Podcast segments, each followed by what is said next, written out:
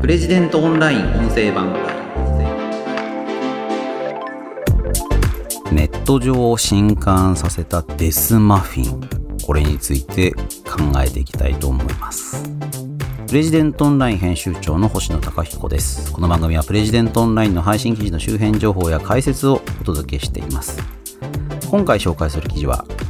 本当のプロなら賞味期限1週間は可能。無添加の手作りマフィンが食中毒を引き起こした3つの問題という記事です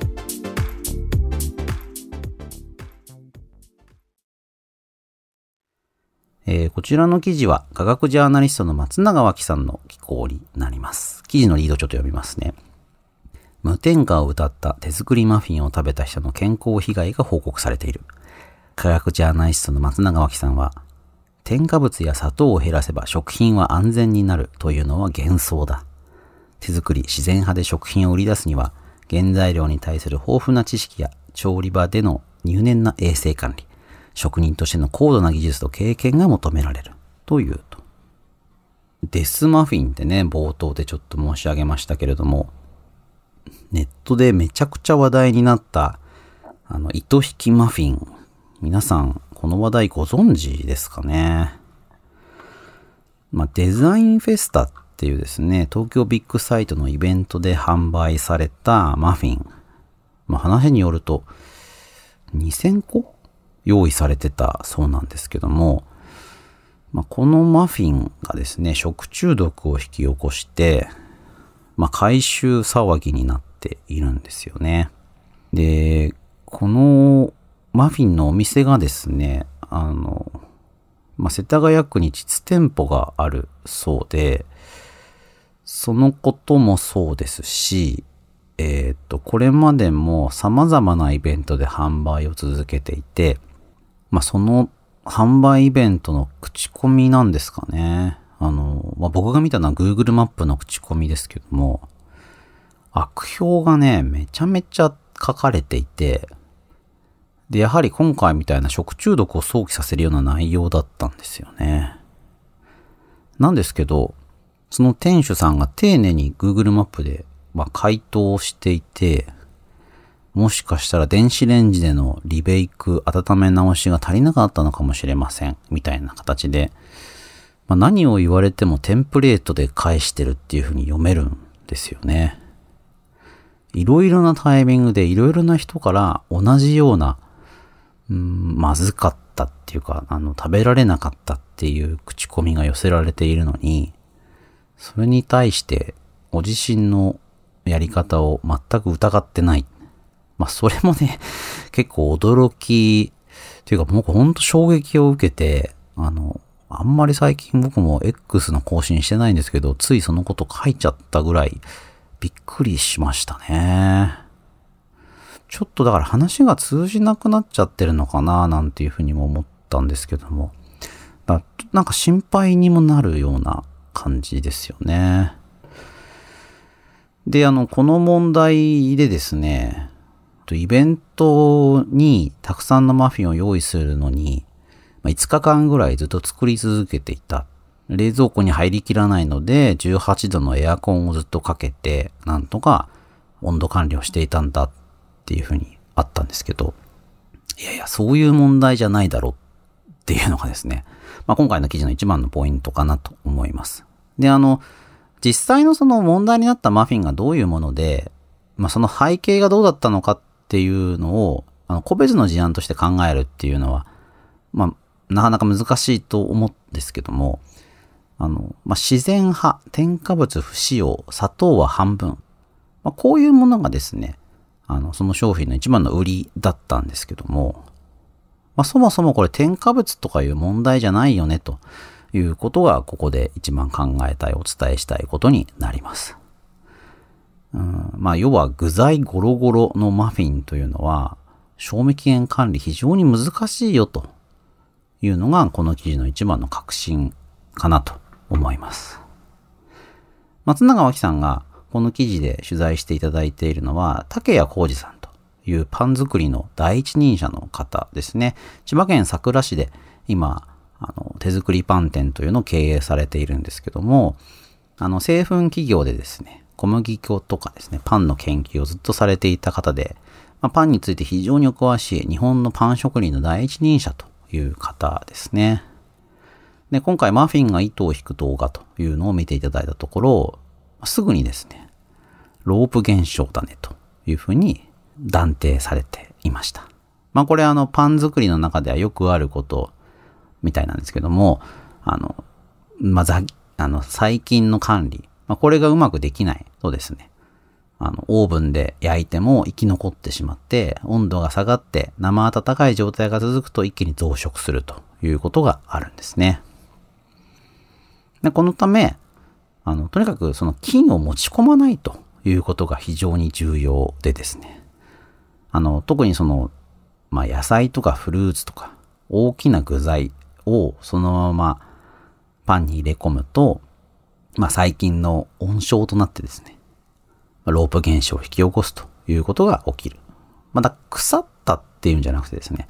そういった細菌がこうガバババッと増えたことによって、まあ、食中毒を引き起こすということなんですよね。竹谷さんは今回のマフィン、糸引きになってしまった原因として3つの問題を指摘されています。一つはクリアリンゴ、ブルーベリーなど具材の選択に問題があり、配合量も多く、焼きが甘くなったのではないか。二つ目、マフィンを焼き上げた後の保存方法に問題があったのではないか。三、砂糖の配合量が少なかったことで砂糖の効果である保存性が大きく下がり、1、2の条件が助長されて細菌の増殖につながったのではないか。竹谷さんが最も注目しているのが1のところ。クリアリンゴ、ブルーベリーなど具材の選択に問題があった。配合量が多すぎたんじゃないか。これですね、ゴロゴロ具材にしてしまうと、見栄え食べ応えは良くなるんだけれども、そこで食中毒を引き起こさないっていうのは非常に難しくなってくる。中の具材がどれぐらいの温度になるのかというのを全部分かっていないと、あの、焼き上げることが難しくなりますよね。あの、具材の少ない、あの、シンプルなマフィンであれば、これあの、一週間、賞味期限を作る。まあ、一週間後に食べても何の問題もないというのは、まあ、全く可能なんだというふうに滝谷さん自信を持っておっしゃっているんですけども、これ具材がゴロゴロしているようなものっていうのは、まあ確かに市販のパンでもそういったものって少ないと思うんですが、これ非常に衛生管理が難しいということなんですよね。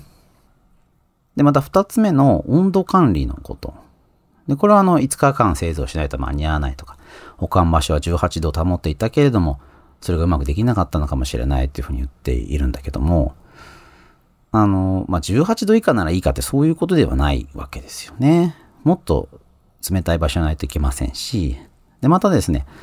あの、一般にはマフィンを焼いて粗熱が取れたら、脱酸素剤と入れて密封して、まあ、翌日に売り切ると。もしくは2日以上経った、経つものの場合はですね、放送密封後に冷凍して販売前日に解凍すると。まあ、これが常識であるということなんですよね。まあ、常温のまま、しかも温度管理も非常に難しい具材ゴロゴロのものを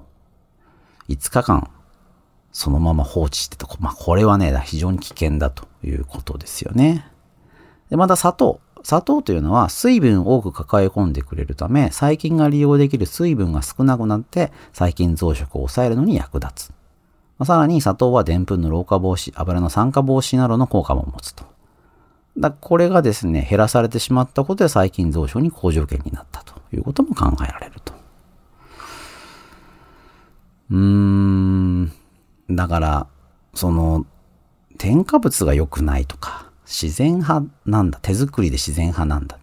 砂糖を少なくするんだ。それ自体は別に良いわけなんですけども、そうして衛生管理が適切にされた商品を売るっていうのはやっぱり非常に難しいということですよね。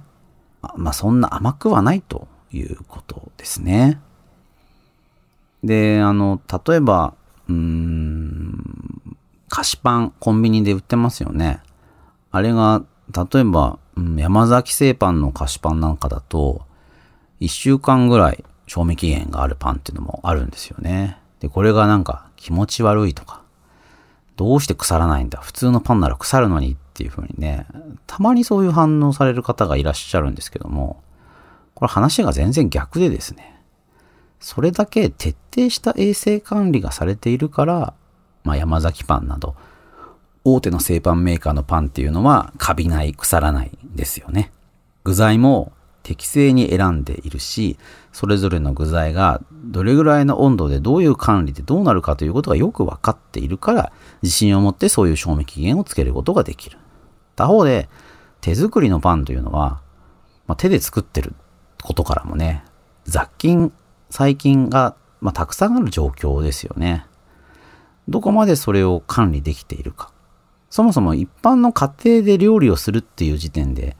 まあ、不衛生っていうか、あの、細かく言えば、細菌、雑菌の少ない状況とは言えないわけですよね。食品工場がそういったものにどれだけ気をつけて、どれだけ衛生環境を整えているか。まあ、全く、まあ、勝負にならないぐらいレベルが違うわけです。だから、カビないパン、腐らないパンが作れるわけで、一般の家庭でそういったものをやろうっていうのは難しいわけですよね。ましてや、添加物とか砂糖とかそういったものを少なく、また具材というのも一般に売られている工場で管理されたものよりもたくさんの具材を使っている。そういったものが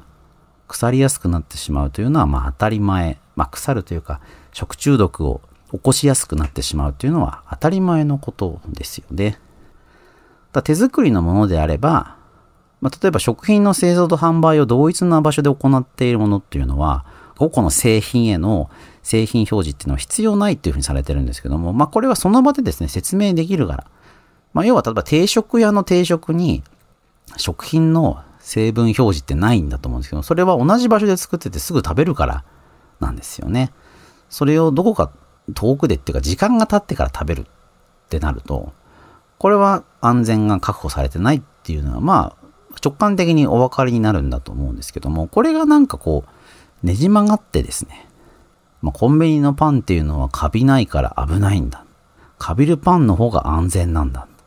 だから、カビるパンを5日後に食べても平気なんだっていう、なんかこう最後にこうぐるっと論理が展開、論理がおかしくなっちゃうっていうことがあるんだと思うんですよね。添加物を使えばね、何でも無敵なんだっていうことでは全然なくてですね、あくまでも一番重要なのは衛生管理ということですよね。雑菌細菌を含んだものを使わない。そういったものをあの適切な温度で、まあ、焼いたり冷凍したりということで衛生的にする。で、それを適切な温度環境で、まあ、決められた期限内に食べる。まあ、これが当たり前のことで、それぞれのうん、条件がどれぐらいなのかっていうのを細かく把握してるっていうのは、これ当然食品のプロですよね。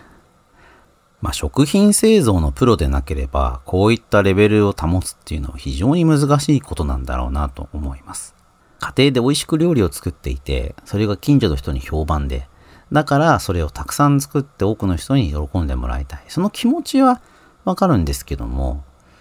家庭料理の延長で、多くの人への販売っていうのをやるっていうのは非常にリスクが高い。そのことがこの一連の騒動からも、まあ、お分かりになられるんじゃないかなというふうに思います。特に食べ物というのは、まあ、命にね、関わりますから、まあ最初にネットのスラングのデスマフィンっていう言葉使いましたけども、まあこの事故でね、まだ死亡者が出てるっていうニュースはまだありませんが、どうなったかっていうのはね、わからないところありますよね。な、まあネットの悪ふざけ、うん、なんかちょっと耳障りの悪い言葉ではありますけども、まあ笑い事でもないっていうことだと思いますし、そういったものをまあ、ある種大げさに騒ぐっていうか、大注目が集めるっていうのは、まあ、しょうがないことというかですね。多分こういう手作りの食品をイベントで販売するっていうのは最近よくあるんだと思いますよね。僕もよく見かけます。でそういったものの方が、まあ、体に優しくて美味しいんだっていうふうに思いますよね。そう感じることもあるんですけど、その感覚と、じゃあ論理的に合理的に本当にそうなのかっていうのはまた別の話なので、私たちが普段スーパーとかコンビニとかで買う食品というのがどれだけ衛生的に管理されているかというのを、まあ、今回の件でね、改めて知っていただけると良いのかなというふうに思いました。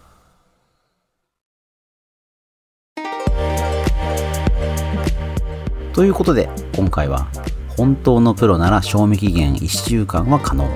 無添加の手作りマフィンが食中毒を引き起こした3つの問題という記事を紹介しました。